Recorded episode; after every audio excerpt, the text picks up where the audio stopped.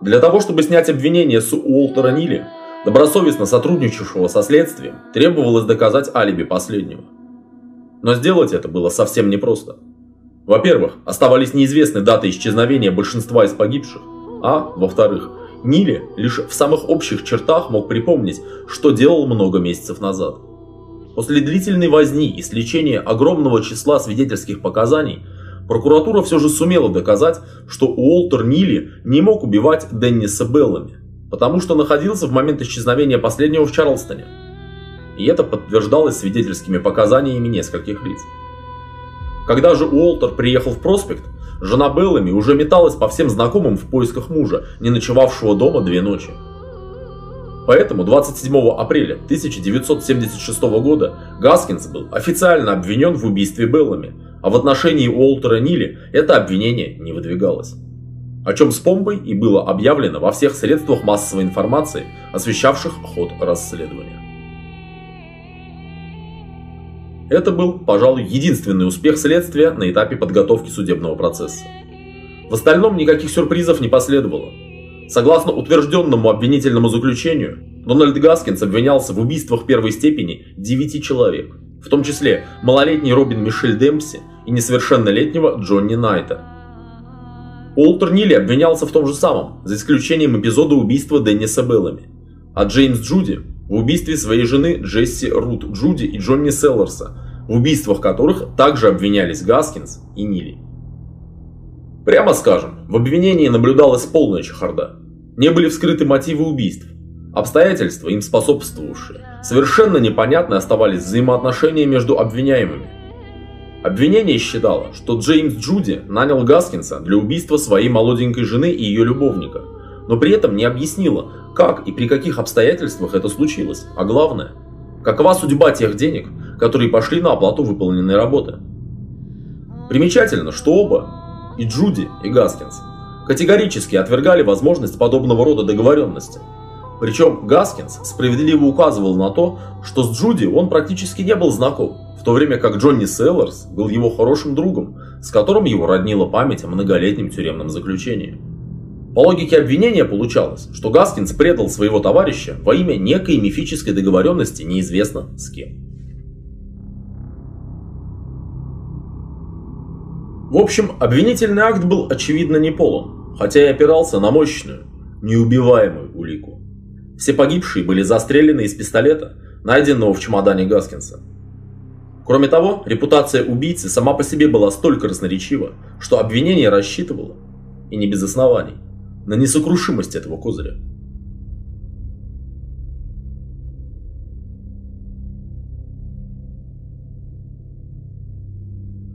Процесс открылся 24 мая 1976 года, и уже в самом начале Дональд Гаскинс заявил о полном непризнании своей вины.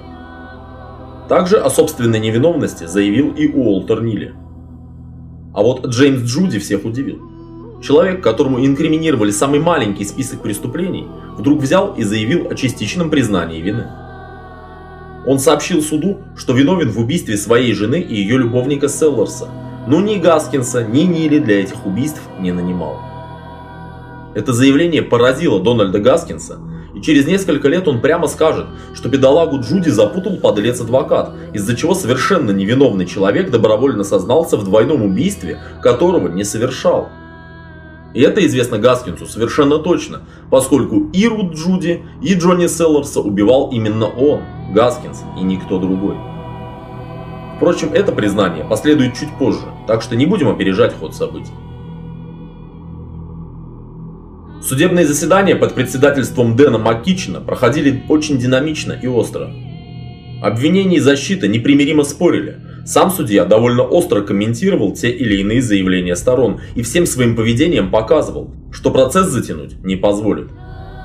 Когда Гаскинс начал было рассказывать о своей новой жизни, ну той, что началась после последней отсидки, о рождении внучки, об открытии собственного бизнеса, судья довольно бесцеремонно его остановил и предложил не отвлекаться. Всем своим видом МакКичен демонстрировал, что не верит в болтовню Гаскинса о похищении пистолета и не позволит превратить судебный процесс в фарс. Через пару дней процесса почти ни у кого не оставалось сомнений в том, что Дэн Маккичин настроен на обвинительный приговор, что, в общем-то, было очевидно. Принимая во внимание то количество жертв, которые были обнаружены в могилах под проспектом и общественный резонанс, обретенный расследованием. Кто-то должен был ответить за все эти убийства, и было очень мало шансов в пользу того, что красноречие сильно поможет Гаскинсу.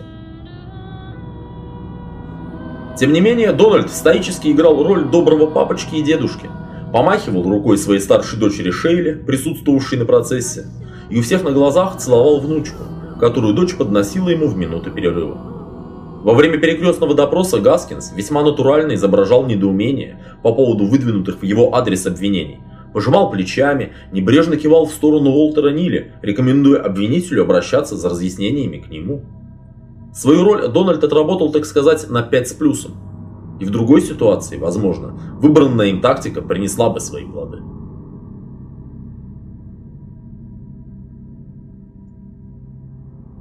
Но не в данном случае.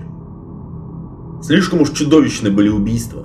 Слишком уж мрачна оказалась репутация Гаскинса. Он мог сколько угодно долго разглагольствовать о подлости Уолтера Нилли, но всем было ясно, что последний не годится на роль убийцы ни в силу своего повседневного поведения, ни склада мышления. Нилли был запуган, говорил лишнее и не вдопад, и всем было ясно, что человек он не очень умный. Трудно было поверить в то, что такой сельский уволень сумел незаметно выманить в уединенные места и перестрелять там кучу народа, а затем ловко захоронил тела в лесу.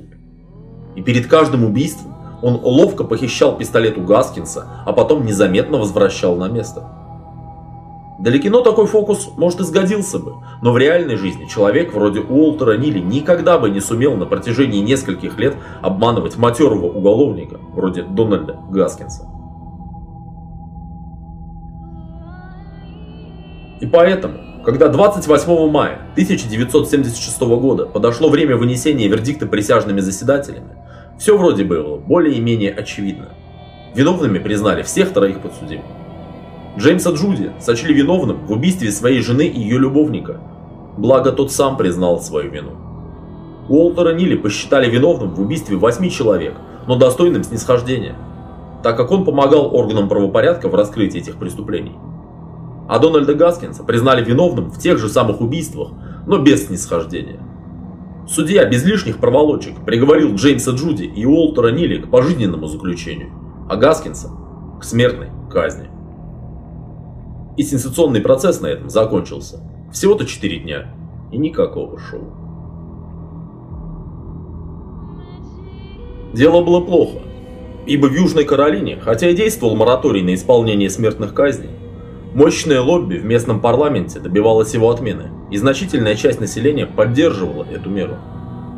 Смертная казнь могла быть восстановлена в любой момент, и в этом случае Дональд Гаскинс оказывался с прямым билетом на горячий стул.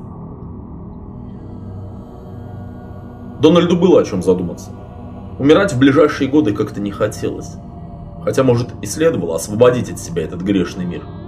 А потому Гаскинс начал то принципе, ему было с чего начать. Следствие очень многие моменты его преступной деятельности вынесло за скобки, никак не объяснив. Понятно, что органы охраны правопорядка были заинтересованы в том, чтобы получить необходимые разъяснения по интересовавшим вопросам и знать полную картину по всем эпизодам, инкриминируемым Гаскинсу. После продолжительных переговоров адвокатов Гаскинса с представителями Министерства юстиции штата была достигнута следующая договоренность. Дональд признается в убийстве семи человек и рассказывает о деталях преступлений. В обмен на это должна последовать отмена приговора суда первой инстанции к смертной казни и вынесен новый приговор, предусматривающий один или несколько пожизненных сроков заключения. Одним из условий сделки явилось согласие Гаскинса на допрос с использованием сыворотки правды – то есть под воздействием наркотического препарата, тормозящего работу коры головного мозга и снижающего степень контроля и осознаваемости поведенческих реакций. Гаскинс прошел допрос под воздействием препарата, который якобы должен был развязать ему язык и побудить сказать всю правду. И сотрудники прокуратуры остались довольны полученным результатом. Однако, бросая ретроперспективный взгляд на подлинный преступный путь Гаскинса, о котором сейчас известно много больше, чем в 1976 году, можно не сомневаться, что допрос оказался совершенно неэффективным. Преступник сказал только то, что хотел сказать, и не сделал ни одного опасного для себя признания. Данное обстоятельство наводит на мысль, что Гаскинс полностью контролировал себя во время допроса, а значит, эта процедура не достигла поставленной цели. Итак, с семью признаваемыми убийствами Дональд, точнее адвокаты, действовавшие от его имени, подали кассационную жалобу в Верховный суд штата Южная Каролина, добиваясь отмены судебного решения от 28 мая 1976 года в силу вновь открывшихся обстоятельств. Дело рассматривалось в ноябре 1976 года и, строго говоря, суд носил формальный характер, так как все его аспекты были урегулированы досудебным соглашением. Гаскинс признал себя виновным в убийстве Денниса Беллами и Джонни Найта, заявив, что расправился с обоими за то, что те обворовали его мясной магазин. Точных свидетельств того, что хищение действительно состоялось, не имеется. В разное время сам Гаскинс говорил об этом по-разному. То молодые люди только планировали обворовать, но у них ничего не вышло. То все же им удалось проникнуть в лавку и похитить деньги. В контексте судебного разбирательства это даже было и не очень важно. Важным было то, что Гаскинс фактически подтвердил рассказ Уолтера Нилли, который прежде категорически не признавал и даже высмеивал. При этом Дональд сознался в том, что на самом деле обратился к Уолтеру за помощью при транспортировке трупов, поскольку в одиночку не мог управиться с крупным и тяжелым телом Денниса Беллами. Таким образом, Хотя Уолтер Нилли не совершал убийства обоих молодых людей, он все равно оставался виновен в недонесении о совершении тяжкого преступления и в том, что активно участвовал в сокрытии его следов. Затем Гаскинс признал свою вину в убийстве Дорин Демпси и ее 20-месячной дочки Робин Мишель. Это была, пожалуй, самая отвратительная часть его признаний. Гаскинс рассказал о том, что Дорин дружила с его женой и не испытывала в отношении него никаких подозрений. Дональд держался с нею по-отечески внимательно и доброжелательно. Эта-то доброжелательность и погубила молодую женщину. Когда Гаскинс предложил помочь ей с переездом, Дорин согласилась, не раздумывая. Ведь поездка в автомашине Дональда позволяла ей сэкономить на билетах междугородного автобуса. Отвезя Дорин и ее дочку подальше в лес от Чарлстона, Гаскинс потребовал, чтобы женщина совершила с ним половой акт. Демпси, видимо, опасаясь за судьбу дочери, согласилась, и половой акт произошел безо всякого физического насилия. Гаскинс не испытал того удовольствия, на которое рассчитывал, и убил Дорин, перерезав ей горло. Вид умиравшей женщины разбудил неутоленную до конца похоть, и Гаскинс без долгих колебаний совершил анальное изнасилование Робин Мишель. Стремясь усилить то впечатление, которое произвел на суде Верховного суда этот рассказ, Гаскинс особо подчеркнул, что всегда любил насиловать малолеток, но половой акт с 20-месячной малышкой был лучшим сексом в его жизни. Думается, что говоря это, Гаскинс наслаждался своей безнаказанностью. Ведь решение суда было предопределено досудебной договоренностью, и никто не мог отменить ее, если обвиняемый выполнял свои обязательства – рассказ об изнасиловании как раз и являлся выполнением условий сделки. Отвечая на вопрос, как именно была убита Робин Мишель, преступник ответил, что задушил ее.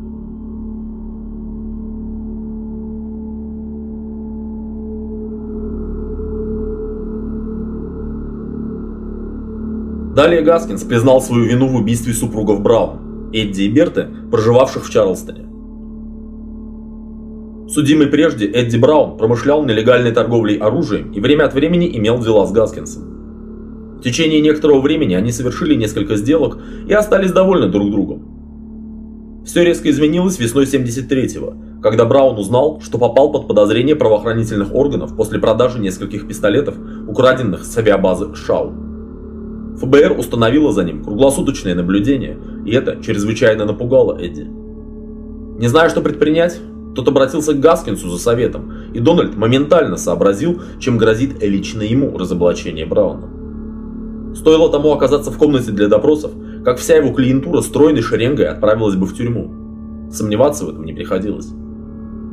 Чтобы усыпить бдительность запаниковавшего торговца ворованным оружием, Гаскинс авторитетно заверил его, что имеет надежный канал по нелегальной переброске людей в любую часть Соединенных Штатов и даже за границу.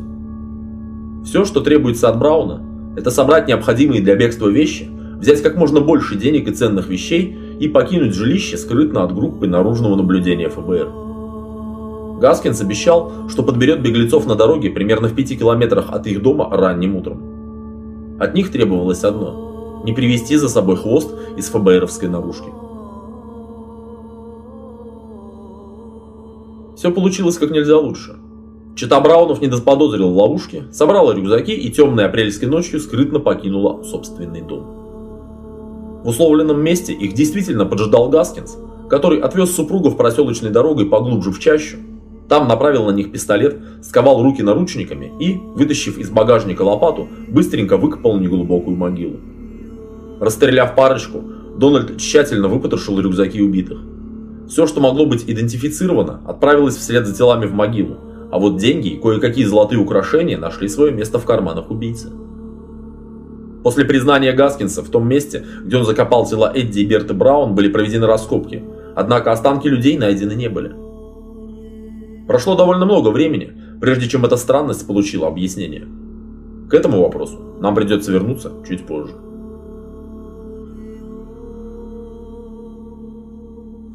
Примерно через год Гаскинс совершил последнее, по его заверению, убийство. Седьмой жертвой стал нехороший человек – Хорас Джонс, промышлявший автоугонами. То есть Хорас, быть может, и был неплохим парнем в глазах Гаскинса, но лишь до той поры, пока не принялся оказывать знаки внимания жене Дональда. Кроме того, Джонс задерживал выплату по последней сделке, и сочетание этих двух факторов имело для него самые фатальные последствия.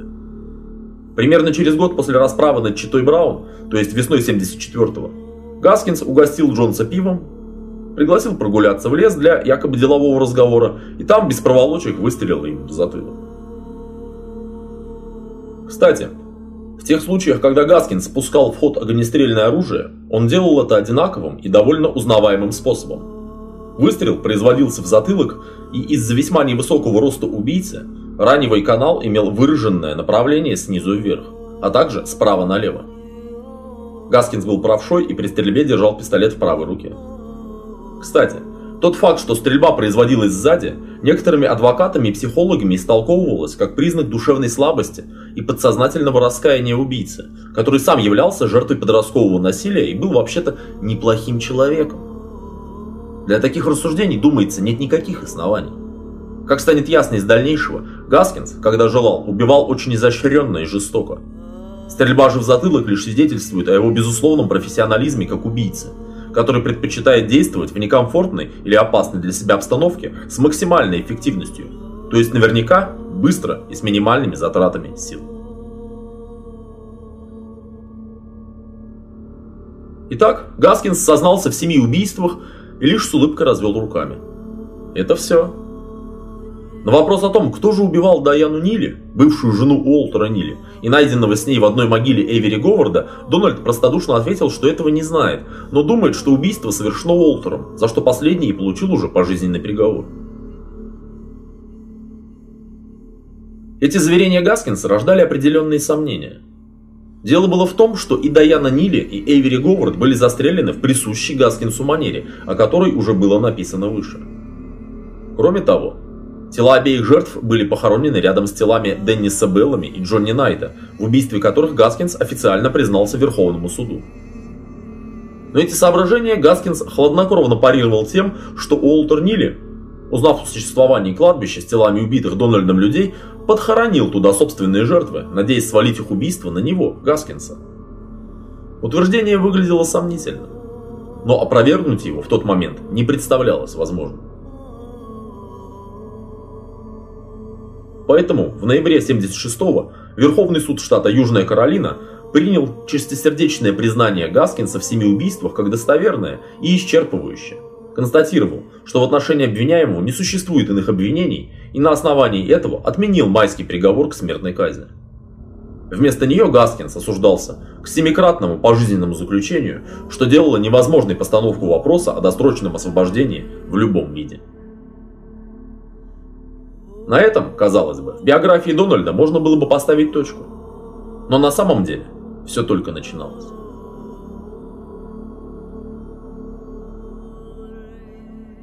Гаскинс прибыл в тюрьму как всеми уважаемый авторитетный преступник. Он наслаждался вниманием и почетом, держался независимо от разной тюремной шушеры и в целом обустроился в знакомой ему среде весьма неплохо. Однако на подходе были важные события, избежать которых он никак не мог. Детективы «След», продолжая разбирать хронологию последних лет жизни Дональда Гаскинса, обратили внимание на то, что в начале 75 -го года у того неожиданно появилась на руках достаточно значительная по местным меркам сумма денег. Значительная настолько, что тот умудрился сделать ремонт в своей мясной лавке и даже судить наличные кое-кому из приятелей. По самым скромным подсчетам, Гаскинс отхватил где-то около 2000 долларов. Но откуда такие деньги у него могли появиться, оставалось до поры загадкой. В конце концов, видимо, благодаря агентурному сообщению из уголовной среды, детективы пришли к выводу, что получение денег Гаскинсом находится в непосредственной связи с исчезновением фермера-миллионера Сайлоса Йетса.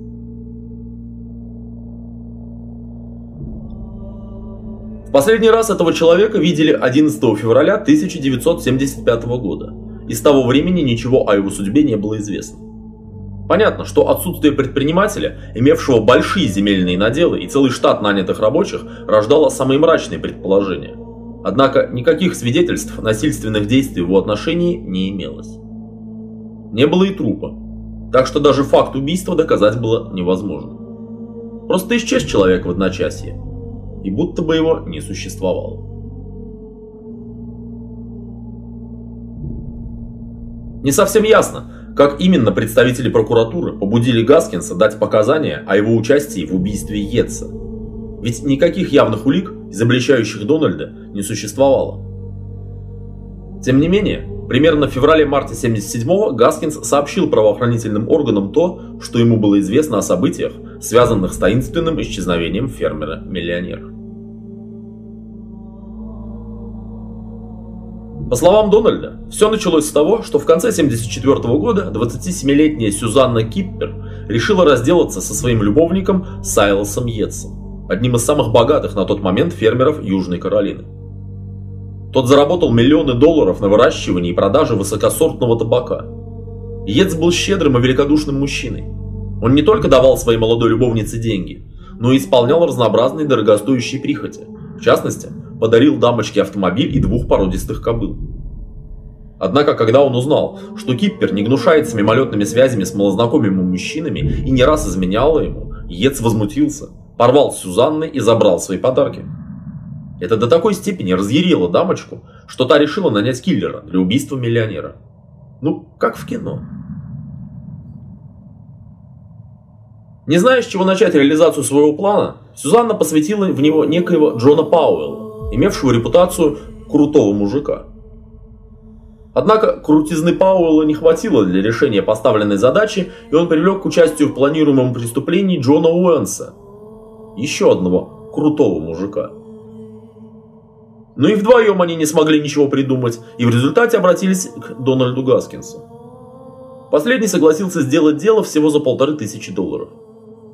И сделал.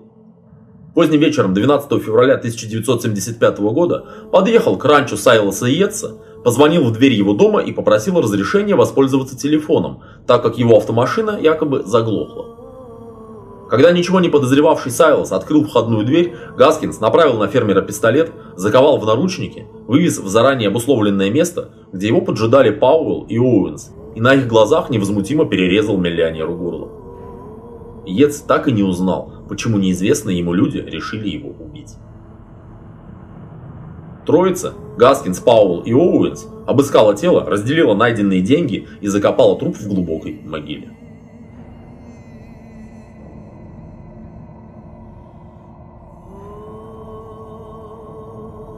Завершая свой рассказ об убийстве фермера, Гаскинс не отказал себе в забавном, по его мнению, послесловии. Через несколько месяцев Сюзанна Киппер бракосочеталась с Джоном Оуэнсом, и Дональд несколько раз шантажом заставлял дамочку оказывать ему интимные услуги. Сюзанне этого не хотелось, но требования убийцы она игнорировать боялась, так что Гаскинс получил не только полторы тысячи долларов, но и безотказную сексуальную рабыню. Тело Сайлоса Йетса было обнаружено в указанном Гаскинсом месте, и таким образом судьба без вести пропавшего человека оказалась установлена. Были арестованы все лица, причастные к сговору с целью убийства фермера. Сюзанна Киппер, ее муж Джон Оуэнс, а также Джон Пауэлл. Однако их допросы с очевидностью доказали, что Гаскинс не был полностью откровенен в своих показаниях и сообщил отнюдь не всю правду. Как утверждали Киппер, Оуэнс и Пауэлл, в похищении активно участвовала и Даяна Нили. Да-да, та самая бывшая жена Уолтера Нили, чье тело было найдено на кладбище номер один. Именно ее привлек Гаскинс для того, чтобы выманить жертву из дома. Дональд не без основания опасался, что, увидев на пороге мужчину, Ец будет настороже и либо откажется выйти из дома, либо прихватит с собой оружие, которое у него было немало. Чтобы избежать ненужных неожиданностей, Гаскинс уговорил Даяну Нили сыграть роль женщины, чья машина сломалась у ворот фермы. Сам же Дональд спрятался в кустах у дома, и после того, как Сайлос Йетс вместе с Даяной спустился с крыльца, выскочил из засады и заковал жертву в наручники. Даяна Нили с самого начала знала, что Йетса предполагается убить, однако не отказалась исполнить свою часть спектакля. Дальнейшие события в целом укладывались в канву, изложенную Гаскинсом, Пленник был вывезен в лес и там умерщвлен. Однако оставалось непонятно, почему Гаскинс старательно не признавал задействованность в преступлении Даяны Ниль. Даже когда в апреле 1977 года состоялся суд, на котором предстала вся команда убийц, Гаскинс настойчиво продолжал твердить, что лично стучал в дверь Сайлоса Йетса и никогда не обращался за содействием в убийстве к Даяне Ниле. Правда, показания в суде все же претерпели некоторые изменения в сравнении с тем, что Дональд утверждал прежде. Так, он категорически отказался от своих слов, будто лично перерезал похищенному миллионеру горло. Теперь он клялся, что целым и невредимым передал его в руки Оуэнса и Пауэлла, и что именно эта парочка расправилась над пленником. Впрочем, все эти отговорки ни на что не повлияли. Все четверо, представшие перед судом, то есть Киппер, Оуэнс, Пауэлл и Гаскинс, получили совершенно одинаковое наказание. Все они были приговорены к пожизненному заключению в тюрьме. Для Гаскинса этот срок стал уже восьмым.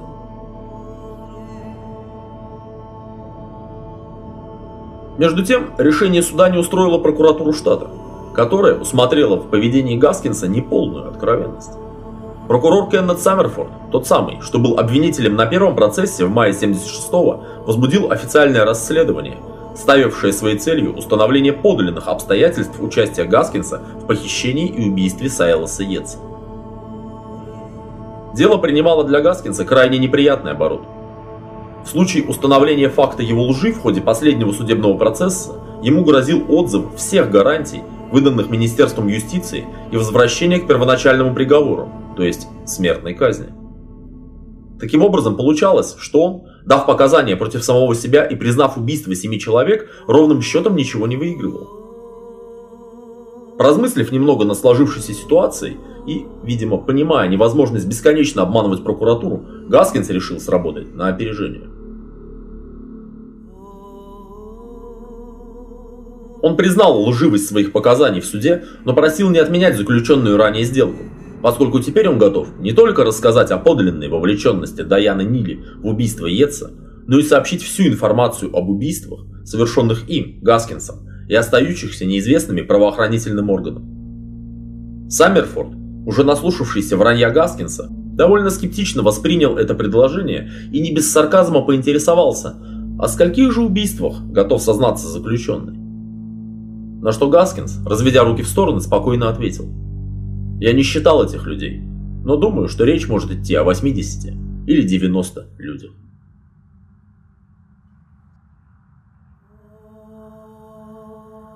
Сказанное прозвучало настоящей сенсацией.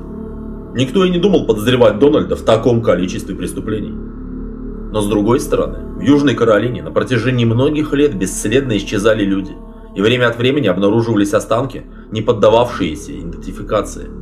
И это были серьезные факты, от которых не следовало отмахиваться. Может быть, именно Гаскинс внесет ясность в судьбу пропавших без вести? Саммерфорд не мог отказаться от сделанного ему предложения. Соблазн узнать историю о десятках погибших людей был слишком велик.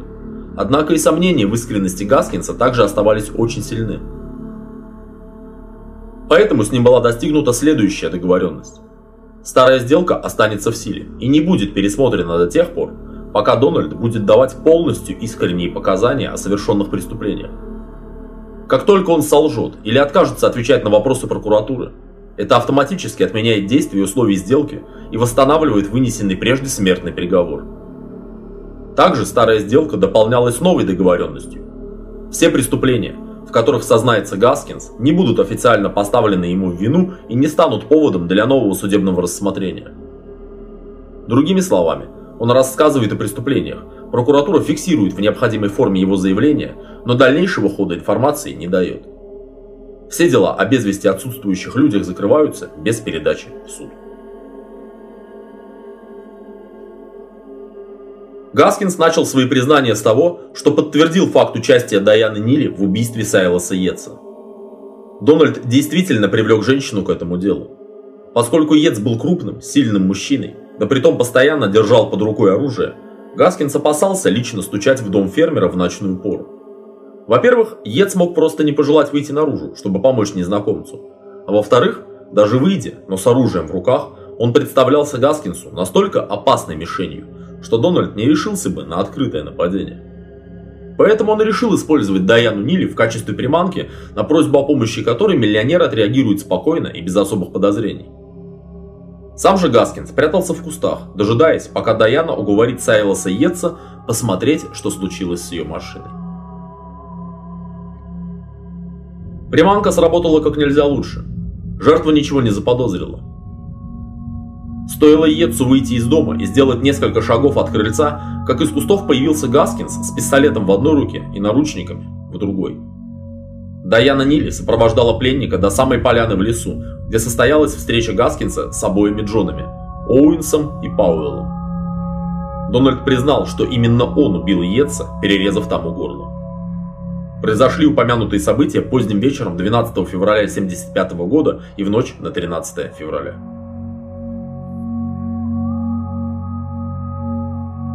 После того, как дело было сделано, а деньги получены, начались проблемы. Как это часто бывает, у участников преступной группы возникли подозрения, что кому-то достался больший кусок пирога, нежели ему, и эту несправедливость надлежит исправить. Гаскинс со временем начал шантажировать Сюзанну Киппер, которой приходилось уступать его сексуальным домогательствам. Однако и сам Дональд сделался объектом шантажа. И это несмотря на всеобщий страх, который он внушал. Шантажировать его принялась Даяна Нили, посчитавшая, что ее, выполнившую самую ответственную часть работы, обманули при разделе денег, заплатив всего 500 долларов. Дональд попытался образумить взорвавшуюся дамочку, рассказав, что сам получил всего полторы тысячи, и это за то, что похищал, перевозил и лично убивал Йетса. Однако Даяна никак не могла угомониться и принялась требовать с Гаскинса 5000 долларов, напирая на то, что именно тот вовлек ее в преступление. Дональд отмахивался от дамочки, не воспринимая всерьез ее претензии. Но ситуация резко осложнилась, когда Даяна привлекла себе в помощники своего нового любовника Эвери Говарда, 35-летнего уголовника, которого Гаскинс знал лично по одной из своих многочисленных отсидок. Появление нового действующего лица придало Даяне уверенности в своих силах и наглости, а Дональда не на шутку встревожило. Он знал, как быстро в уголовной среде распространяются новости и испугался, что Говард сболтнет кому-нибудь из дружков о деталях убийства Йетса. В этом случае раскрытие преступления стало бы лишь вопросом времени. Говард, здоровый свирепый мужчина, был младше Гаскинса на 7 лет и нисколько его не боялся. И это обстоятельство Дональд решил использовать в своих интересах. Он притворился, будто испугался шантажистов и пообещал выплатить всю сумму. Только сделать это надо было строго с глазу на глаз, в лесу, за проспектом. К этому времени Гаскинс, по его собственному признанию, убил уже столько людей, что лишняя пара трупов не могла его остановить. Он приехал навстречу, без лишних слов направил на шантажистов пистолет и отвел их вглубь леса. Даяна поняла, каким будет конец этого похода и начала выть, упрашивая Дональда оставить ее в живых, но это не произвело на Гаскинса ни малейшего впечатления. Доставив парочку в район своего кладбища номер один, убийца произвел в затылок каждому свой традиционный выстрел, после чего, вооружившись лопатой, выкопал общую могилу, куда и сбросил два тела. В самом деле, ну не копать же две ямы. Продолжая свое дальнейшее повествование, Гаскинс сообщил, что убийством Даяны Нили и Эвери Говарда список его покуда неизвестных жертв отнюдь не исчерпывается. Он убил большое количество лиц обоих полов, чьих имен никогда не знал или забыл, хотя некоторых, напротив, запомнил и готов сообщить об этих преступлениях все, что представит интерес правоохранительным органам. Сказанное звучало многообещающе, и Гаскинса попросили дать показания в хронологическом порядке. И Дональд начал свое воистину эпическое повествование. Все свои убийства он сразу разделил на две несхожие категории – ради удовольствия и так называемые сложные. Разница между ними была принципиальной. В первом случае им двигала похоть, то есть мотивом нападений и убийств являлось сексуальное возбуждение. Во втором же сексуальный мотив либо отсутствовал, либо не был доминирующим. В качестве мишеней сложных Гаскинс выбирал людей, хорошо ему знакомых, и сильно рисковал навлечь на себя подозрения полиции. По его словам, данное обстоятельство его привлекало даже больше, чем изнасилование жертвы. Ощущение того, что он обманул следователей, полностью компенсировало недостаток сексуальных впечатлений. Объектами же убийств, совершенных ради удовольствия, оказывались люди, никак не связанные с Гаскинсом. Поэтому особых проблем в том, чтобы отвести от себя любые подозрения полиции, Дональд никогда не испытывал. Первое свое убийство ради удовольствия он совершил без всякой подготовки и неожиданно для себя самого. Случилось это, согласно утверждению Гаскинса, в сентябре 69 года. Точную дату он назвать не смог. Когда он на трассе от Самтера Чарлстона подсадил в машину голосовавшую девушку. Они очень мило общались, Гаскинс почувствовал к ней расположение и без лишних экивоков предложил девушке заняться сексом. Та лишь рассмеялась. Дональду было 36 лет, он был смешной, маленький, некрасивый, но какой из него пикапер? Этот смех точно лишил Гаскинса рассудка. Он набросился на девушку, принялся ее избивать, затем связал и отвез по старой дороге вглубь лесного массива. Вытащив жертву из машины, он совершил с ней анальный половой акт, Продолжил избиение, затем медленно нарезал ножом, нанося неглубокие порезы с целью вызвать страдания, после чего совершил повторно половой акт. Наконец, утомленный многочасовой возней, он завез свою жертву вглубь болота и утопил. Пережитые сексуальные ощущения поразили Гаскинса яркостью и новизной. Он понял, что желает повторить опыт. До наступления нового, 1970 года, он, действуя совершенно аналогично, похитил, изнасиловал и убил еще двух девушек, перемещавшихся по дорогам Южной Каролины автостопом. С каждым разом желание мучить жертву становилось сильнее, и Гаскинс принялся растягивать процесс глумления на максимально возможное время. После совершения преступления он, по его собственному признанию, надолго впадал в состояние умиротворения и даже апатии, чувствовал себя разбитым и слабым. Постепенно у него выработался определенный график. Гаскинс совершал убийства с периодичностью раз в 6 недель. Этого интервала хватало на то, чтобы полностью восстановиться и испытать прилив новых сил.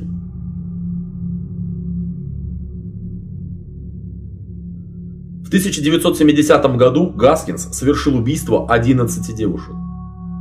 В одном из эпизодов его жертвами стали сразу две девушки, и этот опыт очень обогатил убийцу.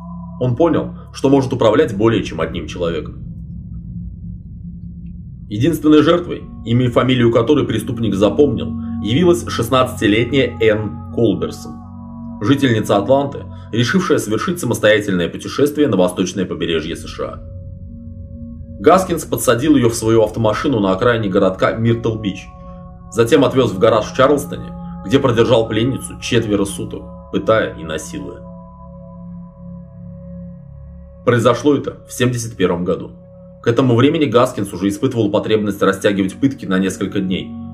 Быстрое умерщвление не давало необходимого наслаждения.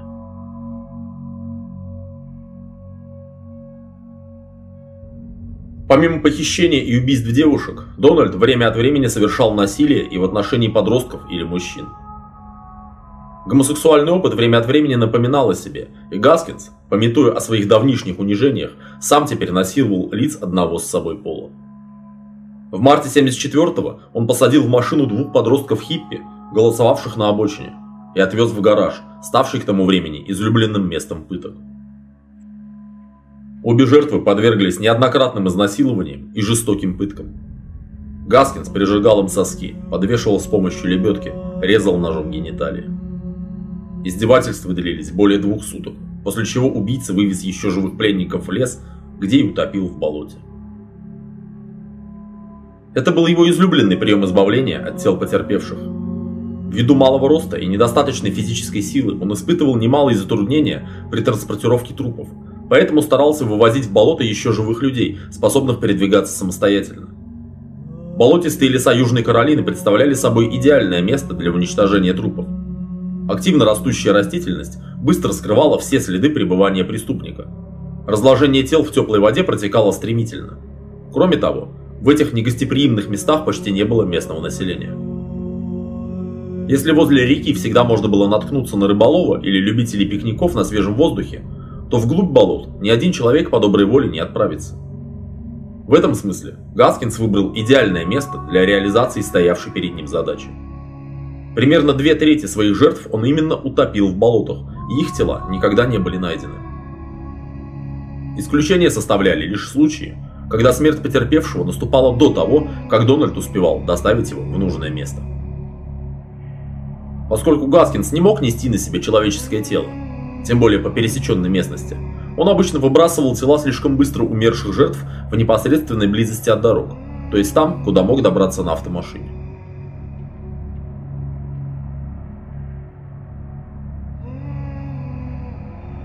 Дональд явно испытывал опасения из-за того, что его саморазоблачительный рассказ может каким-то образом облегчить судьбу Уолтера Нилли, которого он ненавидел всеми фибрами души из-за предательства. Гаскинс особо подчеркивал, что Нилли долгое время был осведомлен относительно его преступных развлечений. Для примера Дональд привел такой случай. В январе 75-го он совершил похищение сразу трех человек – мужчины и двух женщин, приехавших в Южную Каролину из Орегона. Машина путешественников заглохла, и Гаскинс любезно предложил довести всю компанию до ближайшего автосервиса, благо сам там работал. Едва люди сели в салон машины Гаскинса, тот направил на них пистолет и приказал сковать друг друга наручниками. Далее он завез всю компанию в лес, где долго измывался над жертвами, насилуя и пытая их, а затем по своей классической уже схеме утопил в болоте. После этого он быстренько сгонял в автомастерскую и пересел на эвакуатор, вернулся за автомашиной убитых и перегнал ее в собственный гараж. После этого Гаскинс вызвал Нили и поручил тому подготовить машину к продаже. Олтер подновил корпус, подготовил его к покраске, после чего машину перекрасили и, перебив номера, продали, предупредив, что машина ворована. Попытка детектива вслед через три года отыскать автомашину успехом не увенчалась. К тому времени она могла находиться где угодно даже на другом конце Соединенных Штатов или на свалке. Гаскинс настаивал на том, что рассказал Ниле о том, как машина из Орегона попала в его руки, и тот знал, что ее владельцы были убиты. Кроме того, Дональд настаивал, будто Уолтер знал и о многих других его преступлениях, совершенных в отношении путешествующих автостопом. Полной ясности в этом вопросе не существует до сих пор. Сам Нили никогда не признавал своей осведомленности в этом вопросе и утверждал, что Гаскинс лишь рассказывал ему о двух захоронениях в лесу, которые он, Нили, показал полиции. Все остальное являлось для него абсолютной тайной. На предложение прокурора оценить число жертв, убитых из жажды удовольствия, Гаскинс ответил, что по его мнению, в период с сентября 69 по декабрь 75 он убил примерно 80-90 человек. Точнее сказать он не мог, так как многие эпизоды сохранились в его памяти отрывочно и наложились друг на друга. Он лишь точно помнил, что троих человек убил в самый первый год охоты, и еще 11 на следующий. Дальше пошла такая круговерть убийств, что говорить об их числе можно лишь оценочно.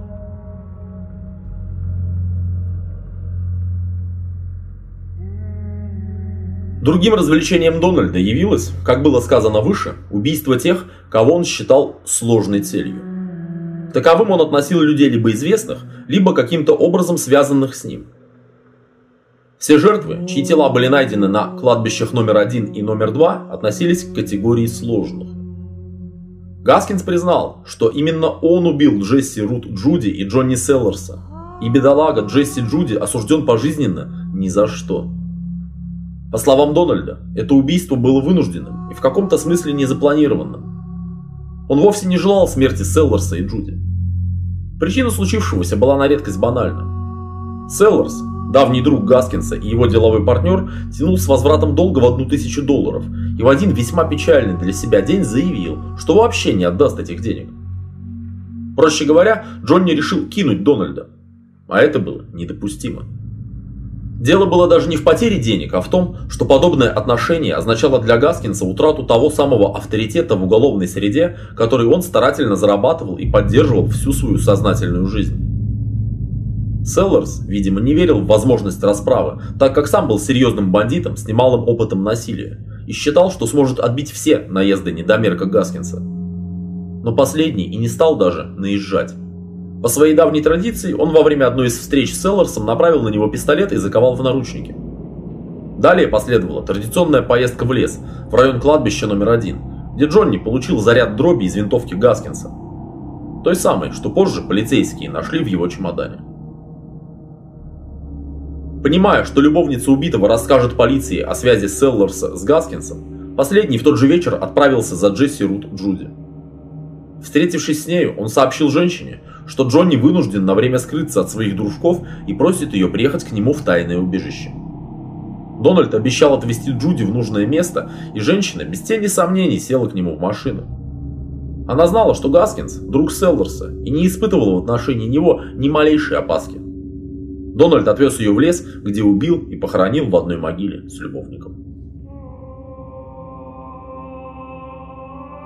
Также Дональд Гаскинс признался в совершении убийств Ким Гелкинс в августе 1975 года, 13-летней дочери соседей, приехавшей к ним на каникулы из Чарлстона, 20-летней Марты Дикс, с которой работал в одной автомастерской в 1971 году, собственной племянницы Джанни Скирби, 15 лет, и ее подруги Патрисии Олсобру, 17 лет, совершенным в ноябре 1970 года.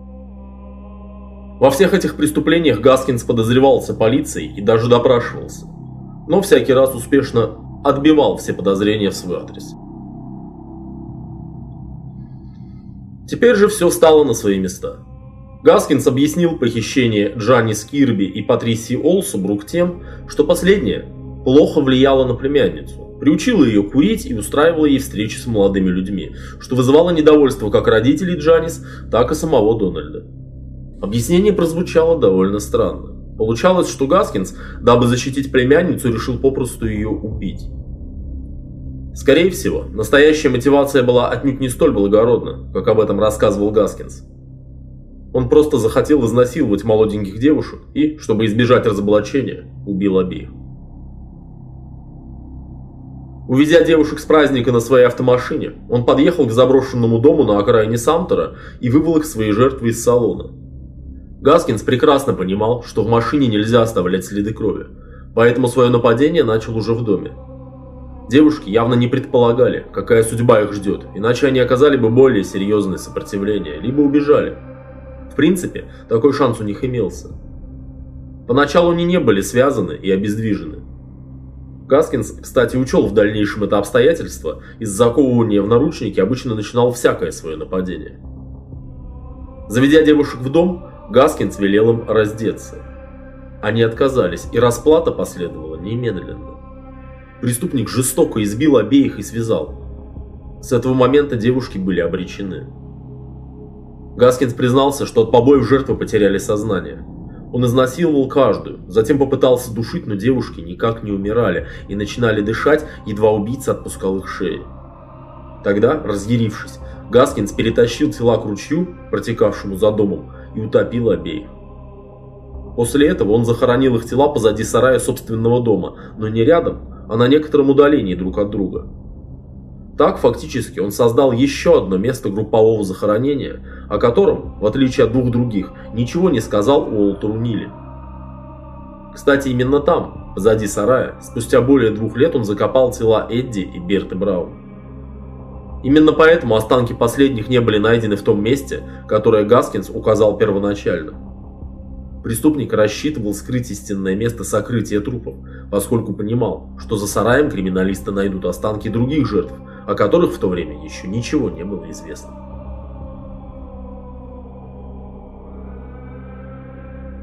Гаскинс очень опасался, что полиция сумеет связать исчезновение племянницы с поездкой в его автомашине, и долгое время не мог поверить в то, что ему удалось успешно отвести от себя все подозрения. Однако успех содеянного придал ему уверенность в собственных силах и разжег гордыню. С той поры он перестал бояться убивать знакомых людей, но понял, что такого рода преступления должны быть продуманы и подготовлены со всей возможной тщательностью.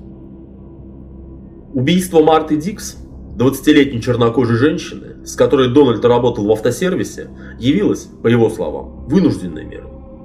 В принципе, Марта его не интересовала как объект сексуального влечения, но она стала распускать про Дональда сплетни, будто он имел с ней любовные отношения. Это крайне раздражало Гаскинса, и он несколько раз просил дамочку воздержаться от такого рода болтовни, но Марта не воспринимала Дональда всерьез. Более того, увидев нервную реакцию, она лишь сильнее стала высмеивать его, считая свои шутки очень забавными. Ее поведение стало совсем нетерпимым в начале 71-го, после того, как Гаскинс в очередной раз женился. Он начал бояться, что постоянное вышучивание Марты приведет к склокам в семье, если только обо всей этой болтовне станет известно жене. Чтобы избавиться от надоедливой негритянки, Гаскинс поступил в несвойственной ему манере. Он растворил несколько пачек неотропных и обезболивающих таблеток в бутылке ликера и скормил его Марти Дикс. Для усиления эффекта дал своей жертве понюхать кокаин. Для того, чтобы возле носа остались следы порошка. Марта Дикс уснула и умерла во сне без всякого применения физического насилия. Гаскинс уложил тело в своей машине, вывез труп на окраину Чарлстона и выбросил его в придорожную канаву. Почти идеальное убийство. Дональда никто не заподозрил, потому что он никогда не демонстрировал российских взглядов и всегда был в хороших отношениях с погибшей. Окружающие считали, что постоянные шуточки Марты в адрес Дональда являются следствием их дружбы. И никто даже не мог предположить, до какой степени эти шутки бесили последнего.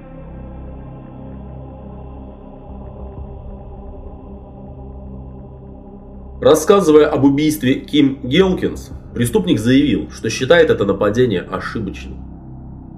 Расследование неизбежно должно было выйти на него, поскольку в маленьком тихом проспекте не было еще одного человека с таким, как у Гаскинса в уголовном прошлом. Девочка почти ежедневно бывала в их доме, играла с малолетней дочкой Дональда, и он неизбежно должен был стать первым подозреваемым. Кроме того, Гаскинс признался, что недооценил настойчивость и изобретательность родителей убитой им Ким, решившихся на тайный обыск его трейлера. Дональд совершенно упустил из вида, что не уничтожил одежду убитой девочки, и эта оплошность в конечном итоге привела к его разоблачению. Хотя ему удалось поначалу усыпить бдительность детективов ссылкой на лживое алиби, одежда пропавшей Ким, обнаруженная в его трейлере, вновь привлекла к нему внимание полиции. Гаскинс признался, что, по его мнению, даже если бы Уолтер Нилли не пошел на сотрудничество с полицией, его все равно изобличили бы в убийстве Ким Гелкинс. Уж слишком очевидно было это дело. Гаскин сообщил, что убил девочку во время выходных, когда остался один в доме. Когда Ким появилась на пороге, Дональд в присущей ему простоватой манере предложил ей заняться сексом. Нетрудно догадаться, какой оказалась реакция 13-летней девушки. Она пригрозила, что сообщит отцу о приставаниях Дональда, и это решило ее судьбу. Гаскинс жестоко избил девочку, заставил раздеться, совершил с нею половой акт после чего задушил, а тело отнес в лес, где спрятал в неглубокой могиле.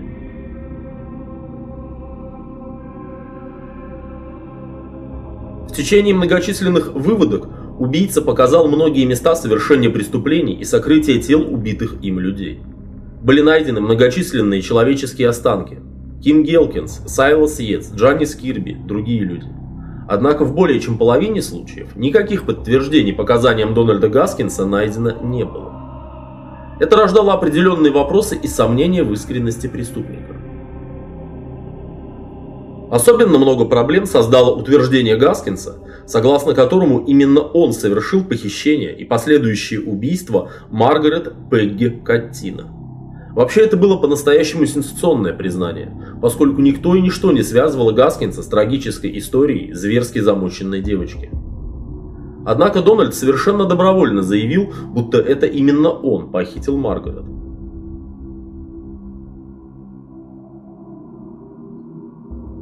До сих пор, несмотря на прошествие более чем трети века, полной ясности с упомянутым признанием Гаскинса нет.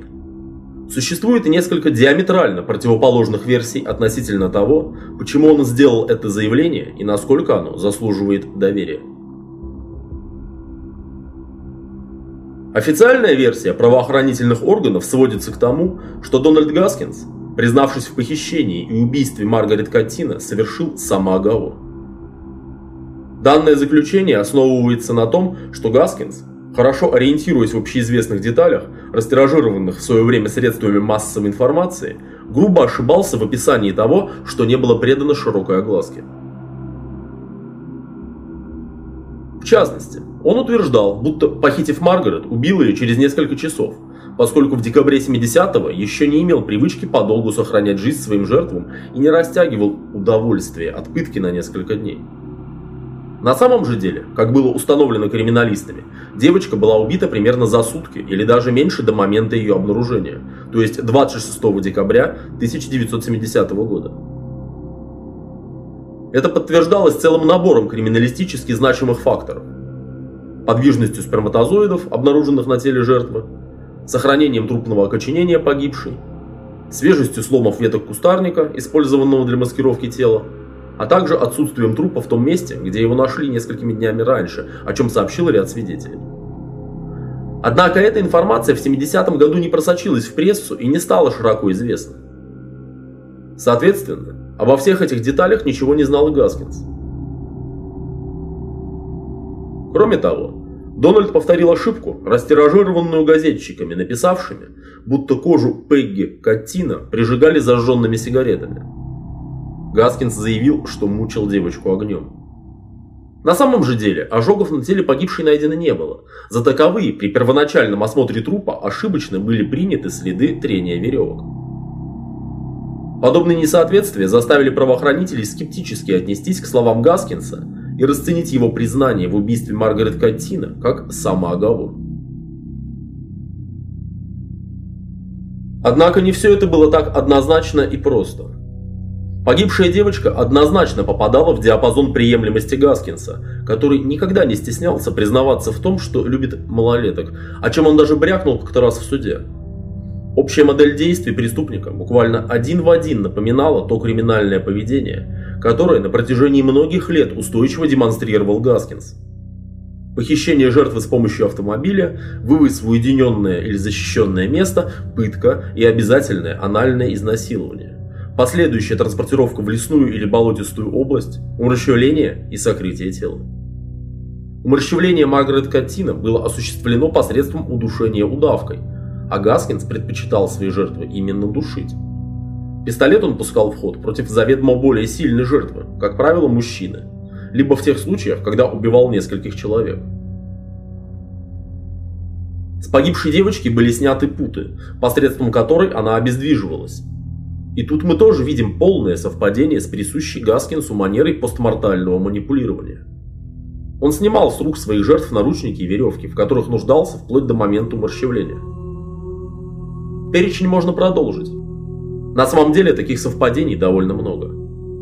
Трудно представить, чтобы в такой тихой и малонаселенной части одноэтажной Америки, каковой была Южная Каролина в 70-м году, орудовали сразу несколько серийных убийц со столь схожей манерой криминального поведения. Тогда население штата не достигало и миллиона человек. Даже сейчас, когда многоэпизодная или серийная преступность стала не только бичом США, но и своего рода брендом Голливуда и всей североамериканской масс-культуры – Усредненное число серийных убийц колеблется около величины 1 на 5 миллионов жителей. И ныне, даже спустя более 40 лет, трудно представить, чтобы в Южной Каролине одновременно выходили на охоту сразу два Дональда Гаскинса. Тем более, это кажется невероятным в реалиях того времени. Но почему же тогда признание Дональда Гаскинса содержало столько противоречий и повторяло неточности, допущенные в газетных публикациях? Если Гаскинс не убивал Пегги Катина, то для чего сознавался в этом? Если все же девочку убил он, то почему не рассказал, как это было проделано на самом деле?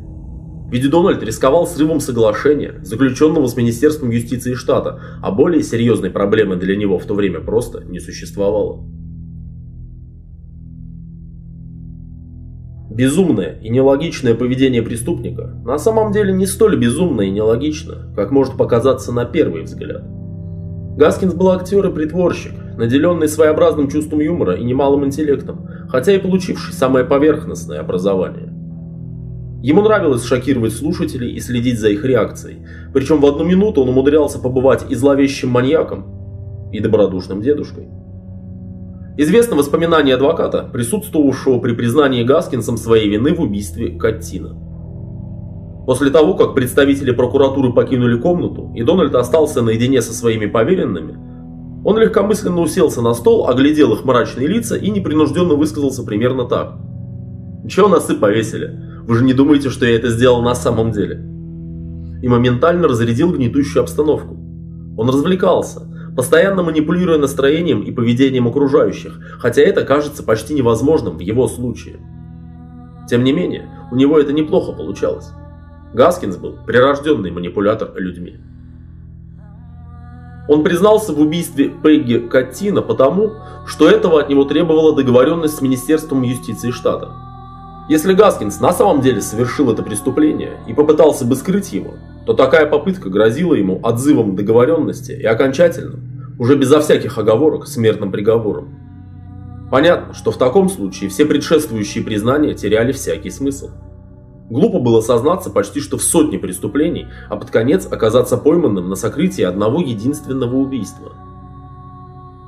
Это логично. Кроме того, Признание собственного участия в громком, сенсационном похищении никак не понижало статус Гаскинса в криминальной среде.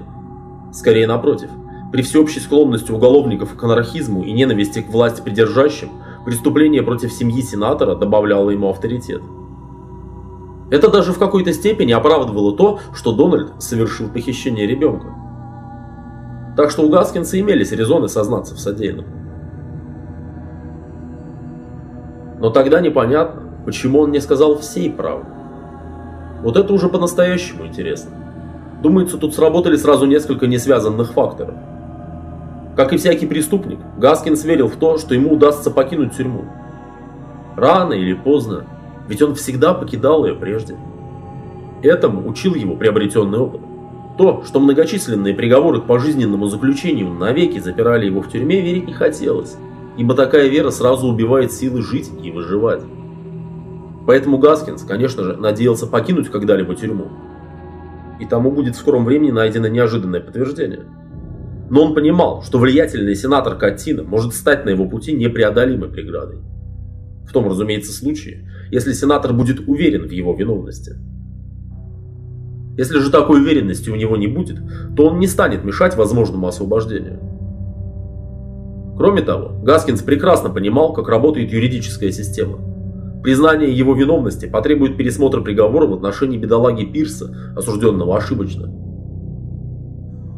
Судебная система в этом не заинтересована, по большому количеству причин. В том числе и потому, что признание собственных ошибок – это всегда удар по репутации. То есть никто особо не будет разбираться в ошибках Гаскинса, и вера в его самооговор во многих отношениях окажется очень удобной для многих должностных лиц. При этом сам Гаскинс никак от своей честности не пострадает. Его невозможно будет ни в чем упрекнуть, поскольку свою часть соглашения с Министерством юстиции он выполнил добросовестно. Примерно такой могла быть логика преступника, намеренно сообщившего не вполне точную информацию о совершенном преступлении.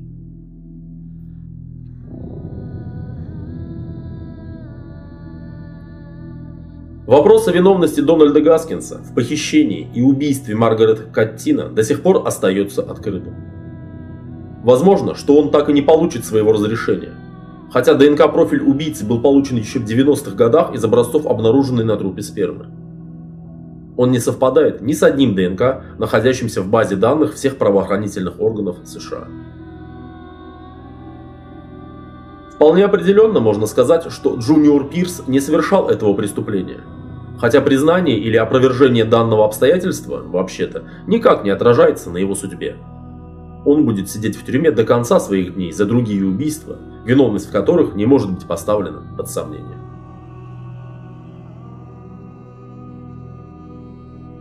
На этом прервем наше подзатянувшееся лирическое отступление и вернемся к жизненным коллизиям Дональда Гаскинса.